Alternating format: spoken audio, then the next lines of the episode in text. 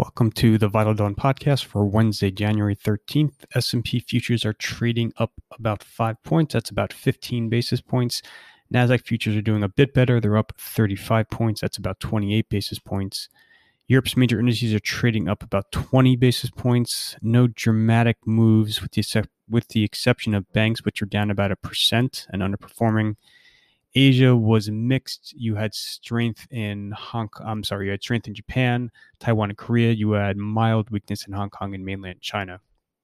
So, from the perspective of U.S. equities looking out on the world this morning, there's really not a whole lot to say. A lot of the big major macro narratives are the same as they were on Tuesday. The Trump impeachment process is dominating the headlines from the perspective of markets. This is um, this, this, is uh, very um, unimportant so you're going to have the House vote today to impeach Trump. Um, it's very likely they will vote. They will vote to impeach Trump. I think the only wild card is the amount of Republicans that wind up crossing the aisle. You will probably see at least 12 House Republicans vote to impeach, if not more. Um, remember, the Senate will not be back in session until the 19th. McConnell's already said that a trial in the Senate will not start until after Trump has left office. There is some debate among constitutional scholars about whether or not the Senate can even hold a trial after Trump leaves office. Again, I think it's irrelevant from the perspective of markets. Um, I think the next major real macro event for the tape will be Biden's economic stimulus proposal, which is due out tomorrow. Um, you will probably see more details hit in the media over the coming, um, you know, 36 hours or so. It looks like the price tag will be about $2 trillion. There are a lot of reports about whether or not Biden is going to pursue a bipartisan strategy whereby he looks to get some Republican support for this proposal and avoid reconciliation. Remember, reconciliation in the Senate would allow the Senate, would allow Democrats to pass this in the Senate on a simple majority vote. If you are going to go the bipartisan route, um, that would probably um, suggest the bill would be smaller. If you're going to go reconciliation, um, you're probably going to jam as much as possible into it. Um, I don't think anyone starts off with a reconciliation strategy. I think everyone wants to have a bi- have bipartisan support for a bill. The question is whether or not that's feasible. Keep in mind that Bernie Sanders will be playing a major role in shepherding this bill through the Senate. So whatever Biden and the White House may want in it, um, they're going to have to at least appease Sanders to a certain extent, which which suggests that they're going to be forced into reconciliation um, you know, again, I think you're seeing a mild evolution in how the market considers um, stimulus, whereas for the last year plus, stimulus has been an unmitigated positive. Given what's happening with yields, yields are getting pushed higher. Um, you know, I think it's more nuanced at this point in time. So while a n- enormous deficit funded stimulus bill could help growth, to the extent yields get pushed further, that would undercut PE expansion in the S&P. Remember, PE expansion has been the primary contributor to the enormous rally we're seeing, um, not necessarily dramatic increase in earnings estimates or dramatic increase in economic growth. Um, you know, you've had again three turns plus of PE expansion in the S&P. That's worth um, 600 plus points for the index. So if you reverse some of that, and that to me is going to be the major macro theme for this entire year. If you reverse some of that PE expansion, that obviously um, will be negative for stocks, even if you do see growth benefit from the stimulus. So I think that's going to be the next big macro topic for the market over the next day and a half. It's going to be the size of the stimulus bill, how markets react to it, and then the reaction you see in Congress to some of its component pieces. If you see Republicans reject it wholesale, um, obviously that suggests reconciliation. Um, if it's a smaller bill that has some items intended to garner some Republican support, um, you know, it may have an easier time passing. That is the big macro backdrop for this morning. There's no major economic data today. There were no major uh, Fed headlines, although you've had a ton of Fed speakers in the last several days. And again, you still have this big debate.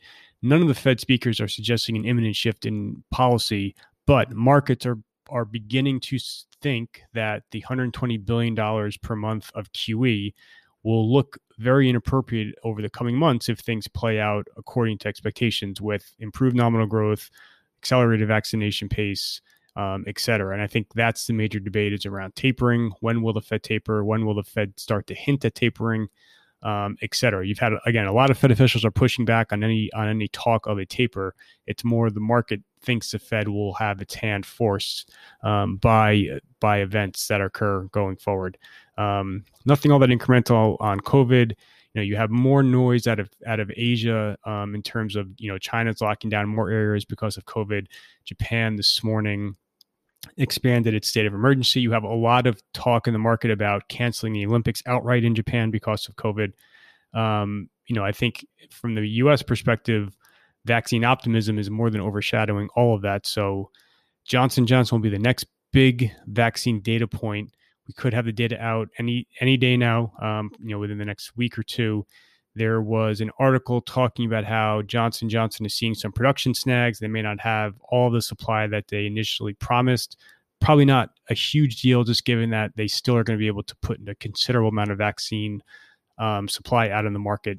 I think you know the big wild card will just be the efficacy figure. So there was a big Barron's article talking about this Johnson Johnson vaccine, saying how 85% is a line in the sand in terms of efficacy. I think any number about 70% or higher would still be positive, um, and that would still make a considerable dent um, in terms of just really accelerating the vaccination pace. And you have seen state governors in the last 48 hours announce a variety of different initiatives aimed at accelerating that vaccination pace, and the numbers are ticking higher.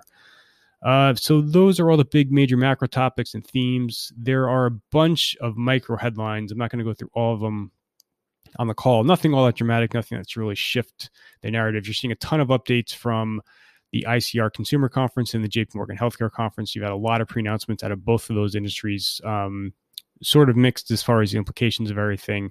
In Europe today, um, you had a negative update out of Orsted, which is a big wind farm company. So renewable uh, energy stocks have obviously been huge performers. That could, um, you know, dent them today in U.S. trading. And then Just Eat Takeaway, which obviously is a major play on food delivery, which also has been a huge area of strength. That stock is getting hit after its earnings update. Um, there are a bunch of other um, micro developments also. So take a look at the piece today for the calendar. Um, not much. The US CPI at 830 will be interesting just given all the focus on inflation in the US and some signs that you are seeing a firming in inflation. You'll have more Fed speakers, the Fed beige book, you have the House impeachment vote.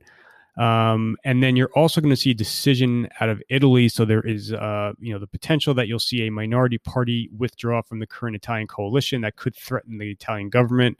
Um, you know, I think if you do see a headline to that extent, it may create some very temporary um, um, discomfort for U.S. stocks, but I doubt it will become a real major topic. No earnings that are scheduled, no major U.S. earnings that are scheduled today, um, although you probably could see some more pre announcements. So that is everything for today. Thank you for listening.